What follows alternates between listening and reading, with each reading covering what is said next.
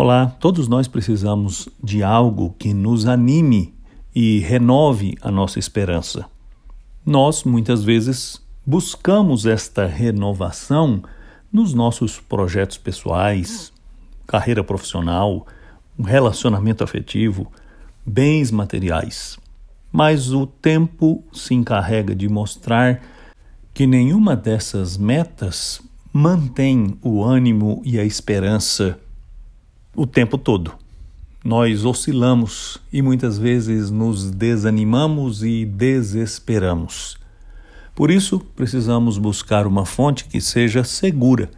O apóstolo Paulo, escrevendo aos Romanos, no capítulo 15, versículo 4, instruiu aqueles irmãos, escrevendo assim: Estas coisas que foram registradas nas Escrituras há tanto tempo servem para nos ensinar a paciência e para nos animar, a fim de que aguardemos esperançosamente o tempo em que Deus vencerá o pecado e a morte.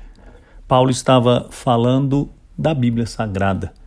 Ela foi dada para renovar-nos continuamente, através do ensino que nos permite exercitar a paciência, que está calcada na confiança e assim aguardar com esperança o tempo estabelecido por Deus para agir em nós e cumprir as promessas que ele fez. O nosso desânimo, via de regra, é o resultado da nossa ignorância desta Escritura e, por consequência, ignorância acerca do próprio Deus, de como ele age, do que ele prometeu.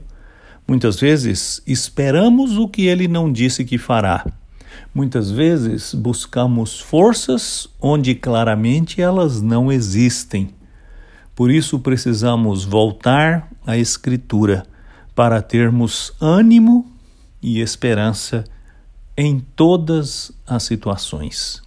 Eu sou Agnaldo Faria, pastor da Igreja Presbiteriana da Moca em São Paulo. Vamos orar. Ó oh Deus, eu te agradeço por Sua palavra que nos ensina. Te peço perdão porque nem sempre aprendemos nela. E peço que o Senhor mude o nosso olhar para que busquemos na Sua palavra o ânimo e a esperança que precisamos. Dá-nos a graça de conhecê-la, confiar nela e descansar no que o Senhor diz através dela eu te peço em nome de Jesus. Amém.